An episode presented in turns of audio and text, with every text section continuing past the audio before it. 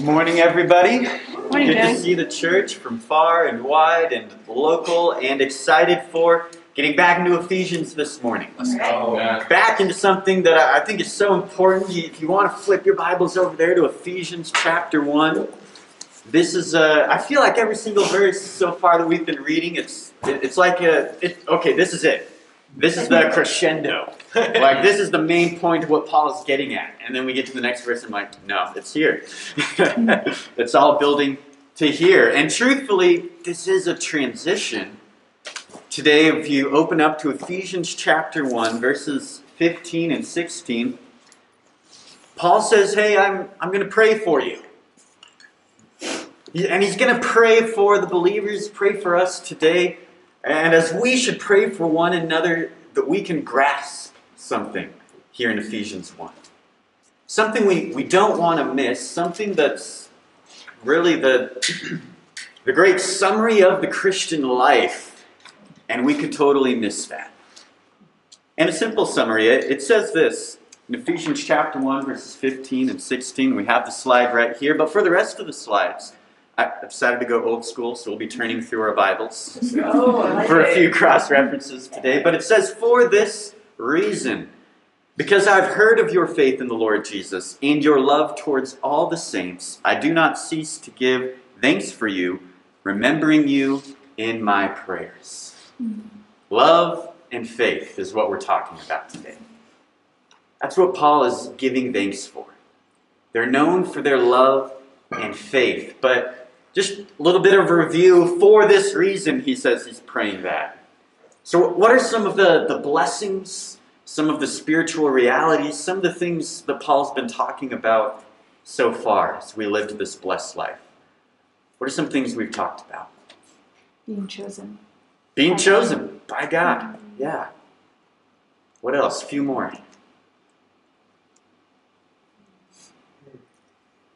The mystery of His will.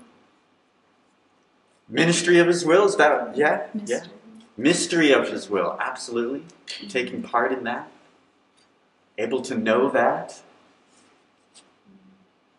Forgiveness. Absolutely. Redemption and forgiveness. Yeah, it puts that right in there. By the blood of Jesus, the beloved. All that stuff is huge. And Paul is like, I want to pray that you really get that. Hmm. Let's not skip over those things. Come on. All of this plan that God is working together, choosing you before the foundation of the world, adopting you, giving you an inheritance. And it he even sums it up every spiritual blessing then he says, Hey, all of that, God's plan and everything in this blessed life, I know that you guys are a part of that, and the evidence of that is your love and faith that I've been hearing about. You guys are known for this. You're, you're living it out. You're a part of God's plan in those amazing blessings. So we don't want to miss this prayer. And again, it's quite possible to miss it. So we want to lean into Paul's prayer for enlightenment here. Come on. Mm-hmm. We want to know what he's talking about with this love and faith. He, ha- he has another prayer later in Ephesians chapter 3, right? That we could comprehend God's love. And, and that's more a prayer about how God can work through us and enable us. But this one is more a prayer just that we can be enlightened to what God is doing. And we're going to talk about that today. Hey, it's, it's our love and faith, but why is Paul thanking God for our love and faith? and what part does God have to play? That's something we do not want to miss. Amen? And you often hear those, how do they work together? We hear these extremes faith alone, right? Or all you need is love. but the Bible actually puts these together in quite a few places. Hey, love and faith. And here's how they're working with each other, intertwined and producing each other. And, and here's how they go together. And actually, uh, somebody I know who has great wisdom and insight on the Old Testament concept of faith that Paul is thinking about here, his wife Madison. I want to welcome her up. She's going to be talking about faith in the desert Let's go, and lessons in the desert. There we are. All right, sweetie. Yeah, so I'm going to keep it a little briefer than I planned because Saoirse is having a really hard time, I guess. Um, but I'm so thankful, like our little growing kids kingdom with Scott's son Elijah and just, oh my gosh, so, sorry, Hosanna's. I don't know if anybody else That's was holding good. back tears, but I definitely was. Um, yeah, so I've been reading this book called Walking with God in the Desert, and it has had a very profound impact on my life and on my walk with God. Um, and so I was going to read this whole verse, but a lot of us know the story of Abraham and Isaac and him bringing his son to be, oh gosh, sacrificed on the altar. Um, and I read this recently, and it said, Abraham called that place, the Lord will provide. And to this day, it is said, on the mountain of the Lord, it will be provided. Um, and we, we know that story. If you know that story, it's that God gives him another sacrifice rather than his son at the very last moment. Um, and that concept about God providing for us has really been heavy on my heart. I've really been begging God to provide for what my needs are lately. Um, and I've really been battling with loneliness. Like that's that's hard to admit, but I have been. And so I've really been praying for God to provide relationships, um, specifically like another mom. And He's totally blessed that. We could talk about that some other time, but this concept has been on my heart, the word provide. So, go ahead, let's go. So, desert trees. Joey loves trees. Anybody else interested in trees? Cool. Let's talk about some desert trees here. Um, these are some little insights I learned from it. So, there's three All right. trees I want to talk about. The first one is the arar tree. It is thought to be the cursed tree of Jeremiah 17, Jeremiah 17 um, where it says, uh, who is a bush in the wastelands. I'll read it. Cursed is the one who trusts in man, who draws strength from your flesh, whose heart turns away from the Lord. That person will be like a bush or a Sodom Arar in the wastelands. They will not see prosperity when it comes. They will dwell in the parched places of the desert, in the salt land where no one lives. Um, they're these beautiful outward trees, but on the inside, when you crack open these pods that grow in them, they're full of death. There's like nothing in there. It's just these dry white fibers that excrete like a poisonous, toxic uh, liquid from it. So, although it seems beautiful, it requires all this water and cultivation, but it produces nothing. Imagine coming across one of these in the desert when you're thirsty and looking for provision and going, This is empty. And if I even try to eat it, it's toxic. Wow. Um, go ahead, next one. The next one is the acacia tree. You know, it's nicknamed the Bedouin's best friend because you'll often find women underneath of it uh, because its shade can provide a 20 degree difference from the desert heat. Wow. Its wood is so dense that it builds a fire that burns hot and lasts long, up to 24 hours for one log. Um, its sap can be used as a healing source. A kilo of its leaves, a camp will feed a camel for an entire week. Like the resources just go on and on. It was used to build the Ark of the Covenant. Like this tree, it's slow growing, but it provides so much from hmm. what it takes. It just it gives and gives and gives. And then the last one I want oh, and it's thought to be the tree in Jeremiah 17, the blessed one. The blessed is the one who trusts in the Lord, whose confidence is in him. They will be like a tree planted by the water that sends out its roots by the stream. It does not fear when he comes, its leaves are always green. It has no worries in a year of drought and never fails to bear fruit. And I love that depiction so much because they both go through drought. Both trees go through desert seasons. They both live in the same circumstance environment, but they have different outcomes. And the last one is the tamarisk tree. It is a it absorbs moisture from the air, which seems so like mystical to me, incredible, and it provides a cool shade for those who sit under it. It's very slow growing, but when you plant it, it can take a very, very long time for anyone to enjoy the fruit of someone who plants this tree. And so it's this investment in future generations, which I think is just such a cool spiritual concept. Um, Abraham planted one in Genesis 22 in Beersheba, um, where he called on the name of the Lord, the eternal God. So, you know, as we talk through these three trees, you know, the next slide here, there's just a few takeaways for each of them. The first one, spiritual takeaways here that I've learned. Um, these are very much from that book that I mentioned. I really encourage you to read through it. The first, the Arar, you know, if we depend on our own strength, we may look beautiful and successful and outwardly have this great reputation, but our fruit of our lives will be dry and empty. It'll be filled only with the dust of death. It uses precious water but provides little value to others. And the acacia tree, God has prepared the acacia tree to handle the heat through drought and difficult times. Same desert, same area circumstance. He will enable us to do the same if our roots sink deeply into God and His Word. In order to become God's provision for other desert travelers, we must be willing to live in the desert. This concept of God providing for us and us providing for others.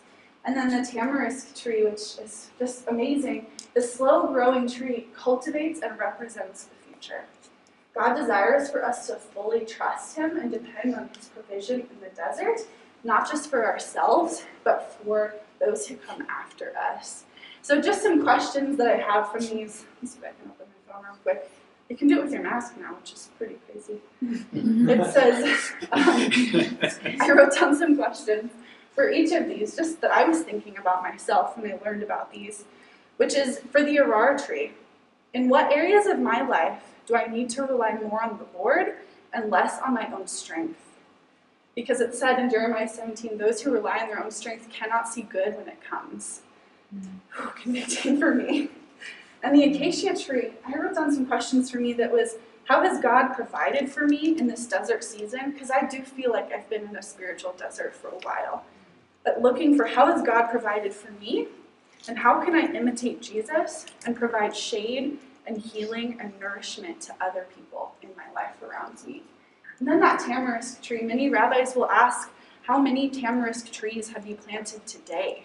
Not this year or in your lifetime, but each day. How are you investing in the future? And how can I invest more in future generations of Christians? What am I doing not just to live for now, but for the future of the next generation, my kids, like uh, everyone's like the next family and future disciples? What am I doing to invest in them? So I found this so convicting. Um, there's one last slide I want to share just about the faithfulness of God in this um, which is Proverbs 11 25 says, a, general, a generous person will prosper, but whoever refreshes others will be refreshed. I love that promise. Psalm 27 13 says, I remain confident of this. I will see the goodness of the Lord in the land of the living. Let's go, Maddie. And then Deuteronomy 32. Sorry, guys, I cried a lot. It says, In a desert land, he found him. In a barren and howling waste, he shielded him and cared for him. He guarded him as the apple of his eye. But in the desert, it's not in the seasons of abundance. It's in the desert seasons that we can most intimately meet and walk with the Lord. Mm it may not mean that he removes us from them. Those trees all live in the desert, but it's how he meets us, provides for us, and what we provide for others that I think really is the most beautiful faithfulness of God. So, sorry that was quick. I'm going to run up and take care of my kid now, but I hope that was encouraging for you guys. Those, uh, those trees are a great example of how to live out faith. Mm-hmm. I'll share the bad examples today of what not to do from my own life. but uh, man, so much wisdom there from those trees, right? Of uh, and a faithfulness, God's faithfulness, trusting in God. I loved that verse. Uh, not the mere strength or flesh of man. That should humble us as we jump back into Ephesians 1 now. To say, I've heard about your faith well, everything Madison just read was about God's provision, right? Mm-hmm. In order that we might become a provision to others. Mm-hmm. Or in Ephesians 1, it's we have this blessed life. In Christ, that's blessing enough, relationship with Him, so that we can be a blessing to others in their life. Right. So now, faith going into love, and I, I like a definition of faith that it's relying upon the actions of others. It's invoking the activity of another party. That party is God. You need to invoke their activity because you're dependent on them. It's not something you can produce yourself. Now I got this, self sufficient. Now I'm faithful. But no, no, God, I need your faithfulness, actually. Lord, I need you to help me with my faith. It's abiding in Him. putting on Christ, living out that faith. He says, Hey, I've, I've heard about your love and faith. Love for God, love for the saints, right? For all the Lord's people. And I, I struggle with that because instantly, my first reading, I'm like, all right, I want to be known for my love and faith. like, it sounds like that's what I ought to do. But that's also, I've run the air as well. I've been so inspired this past week, and I'm sure many of us have, and, and hearts are heavy with what's going on in Afghanistan Mhm. and Christians there, churches there, um, you know, going for weeks without eating or sleeping in fear for their families, for what this means, because there, there's a minority of, of radicals in that area that might present a lot of danger for them. And, and they're, they're bold enough to say, hey, we're, we're going to gather and we'll likely die, is one article I read.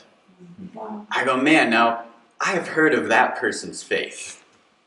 They are living out their faith in a situation that my faith here in America and the way I live it out, I'm challenged and inspired. It breaks my heart what they're facing, the fears that they're facing. Paul himself, writing this from a prison cell, similar to what they're going through over there, but little sleep, little food, and writing the Ephesians, say, I've heard of your love and faith. So, as much as there's that challenge of what are you known for, love and faith, and there's other brothers and sisters, you, you know, you can probably think of them right now. I know that one faithful person. I know that brother who's so loving, encouraged me this week, helped me fix my sprinklers this week. Had people save me there. You've all seen my dead lawn, you know. But what is God's part to play? You know, I, I think there's an important transition there where we go from, we kind of say that that person's crazy for the way they live out their love and faith. And then we transition to where we're willing to be called crazy for the way we live out our love and faith. Right. And I don't think you can make, well, unless you are crazy, you can't make that transition apart from God. Mhm. It'd be crazy not to. We need God for that. Known for faith and love. But I don't want to be known for my own pursuits, my own producing, my own provision, my own trust, and my own strength. I want to be known for God working all of that through me. Matt, we were laughing with some of the disciples last night looking at old social media. Oh, and so I, I'm laughing about, like, you know, we all say brilliant things on social media. um, but I, I used to have a lot of boasting in early campus days, and one of the uh, the first videos I made for the church, we were doing a special missions campaign, and and literally the video was, you know, people in the East are willing to radically live out their faith. We want to do the same. We want to go anywhere, do anything, go around the world. So support us. And then the video had this footage of us, you know, raising money in car washes and Madison and others going, I raised this much money and this much money, and here am I, send me, really boldly. And, and we did send missionaries and ministers all around the world. You could say we were known for our faith, but you could say we were known for our faith. Mm. Right, right. And that was absolutely a struggle for me. I'll just speak to myself. I don't know about my brothers and sisters, but what I could produce and muscle. And so now connecting faith to love, man, was I doing that motivated by the love of the Lord? Right. By faith in God to, to love my brothers and sisters. That's how we can miss it. You know, another way to, to link faith into love and where we can miss it is they can both be dead. You can have a dead faith, mm. and you can have a dead love. Turn your Bible over to James 2, verse 26. There's a quick reference some of us may know by heart. Oh, yeah. James 2, 26. It says, As the body without the spirit is dead, so faith without deeds is dead. Mm-hmm. And then if you swipe right over to 1 John, I won't say that again. Amen. amen. There's finally I get an amen. First John chapter 3 in verse 14, it also speaks of love in a similar way. We know that we have passed from death to life because we love each other. Anyone who does not love remains in death. Anyone who hates a brother or sister is a murderer, and you know that no murderer has eternal life residing in him. We can have a dead faith, same way we could have a dead love, or we can be known for our faith and our love. I was challenged by that scripture to go, man, I what convicts me is to say I only love God as much as the brother or sister who I love the least in the church here. Wow. I always got to recalibrate to that when I read this verse. All right, so there's there's kind of the, the context and the odds. We can have a dead love and a dead faith, but we want to be known for our love and faith, and not just our love and faith, but God's love and faith working through us. So how how do we get there? How do we become these people of love and faith? That's what we want to have in the church. Amen. Come on. Well, don't swipe right, but turn your Bibles over. Paul says it's this love for all the saints. That's the evidence that they're a part of God's plan, that He's working there. And I want to say, you know, there's there's an evidence here amongst the church. This is- isn't something that, guys, we really got to grow in this, and come on, we need to be known for our faith and love. Man, eh, people here in Bend, Oregon, lived out your faith in leaving home, comfort, friends, family, raising money for yourself to join the mission here in Bend, Oregon. I, I would say I know you guys for your faith and those actions right there, and I know you're a part of God's plan working through you. But I know for myself, I can always grow more in love and faith. Yes. Mhm. And the Bible talks about that as well. As much as it affirms where we're at in our love and faith, I love what Paul says over in 2 Thessalonians 1 3. I'm skipping ahead a little bit here because I love this one so much. It says, We ought always to thank God for you, brothers and sisters, and rightly so, because your faith is growing more and more, and the love of all of you have for one another is increasing. Yeah. So it's like you got it. Love for one another and a faith in the Lord, but hey, it's increasing and it's growing. Mm-hmm. That's totally biblical. 1 John 4:20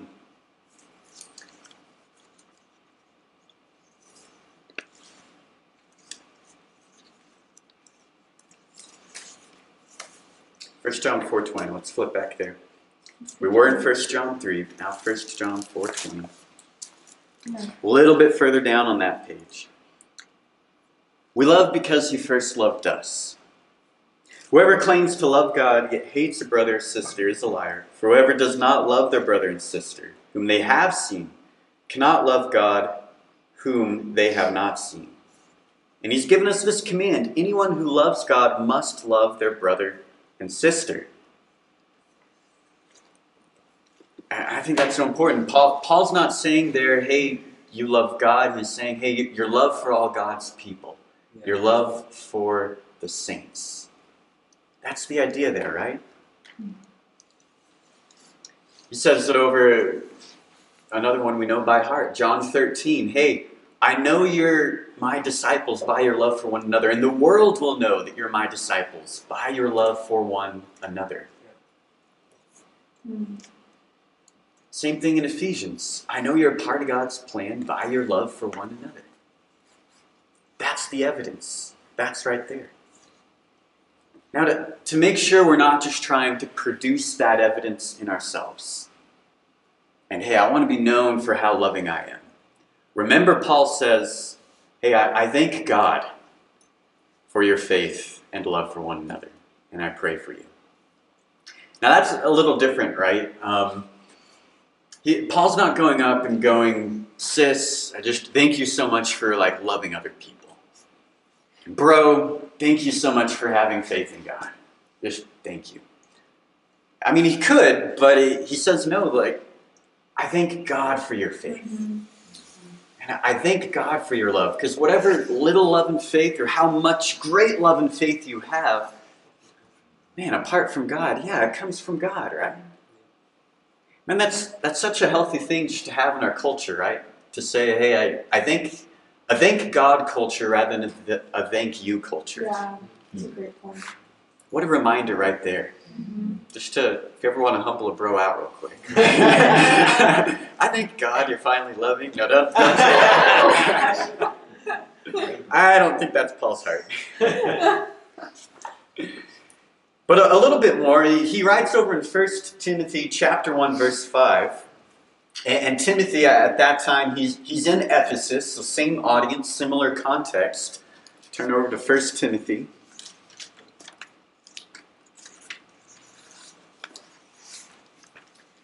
There's a couple of great sections in here, but 1 Timothy chapter 1, verse 5.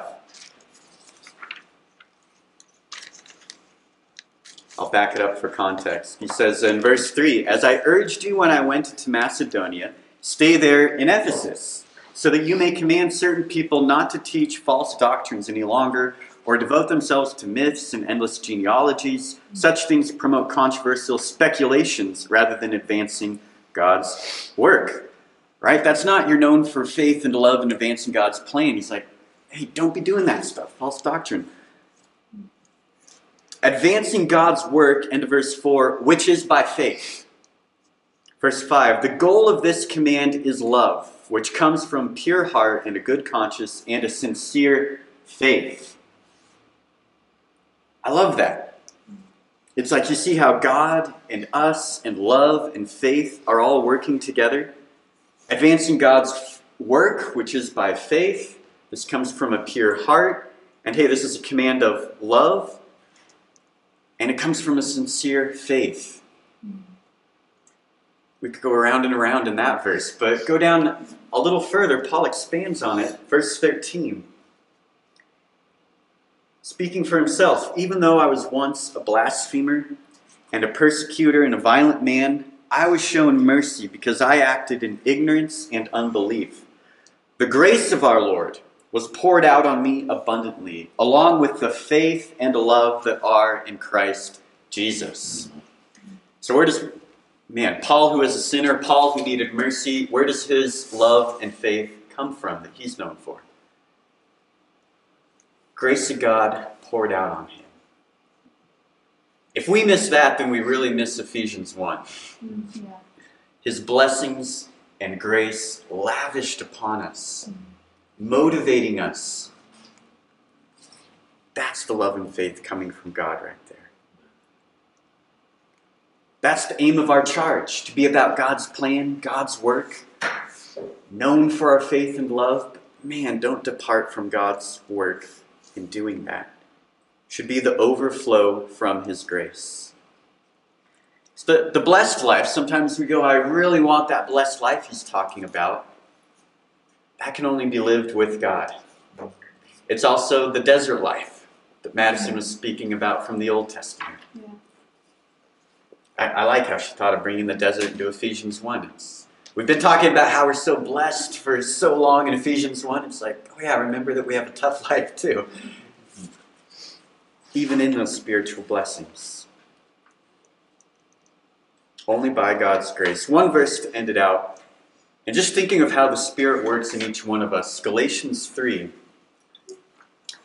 Galatians 3 5 says, Does he who supplies the Spirit to you and works miracles among you do so by works of the law or by hearing with faith? ESV or NIV might say with belief, but hey, he supplies the Spirit to you by hearing with faith, mm-hmm. not by you working for it Right. supplying the Spirit, the, the fruits of the Spirit. Man, our, our love for one another. By Him. Not by working. By believing that He's working through us. By our faith in Him. Man, just to even repeat what Madison was saying God is our supplier, God is our provision. Mhm. You are not your own supplier and you are not your own provision. If you are, then you're going to run out of fuel pretty quickly. Yeah, totally. And you're not going to be able to provide for others. You know, you're, you're not a producer, God's the producer. And it's only with that in view. Riley said it so well the other day like the view of just catching up to what God is doing. that we can be known for our love and faith. Verse 15 For this reason, because I have heard of your faith in the Lord Jesus and your love toward all the saints, I do not cease to give thanks for you, remembering you in my prayers. Father God, we know it's not enough to convict each other, preach to each other, instruct each other uh, on how to produce a life of love and faith. God, we know it's it's not enough to try to produce those things within ourselves. But God, we do know that without you, we would fall completely flat in trying to do those things. And we don't want to be apart from you, Lord. We want it to be bathed in prayer, washed by your word. And we ask for that now as we commune with you. We know that you're working together all things. By faith, God, we trust and know that you will provide. As you provided your own Son for us to live this blessed life and bless others, to be known by our love for others. And God, we thank you for that as we take this bread representing his body, this, this juice representing his blood. God, we thank you for that opportunity to have a relationship with you, to have your provision, your spirit, and your lavished grace as we give you thanks. Amen.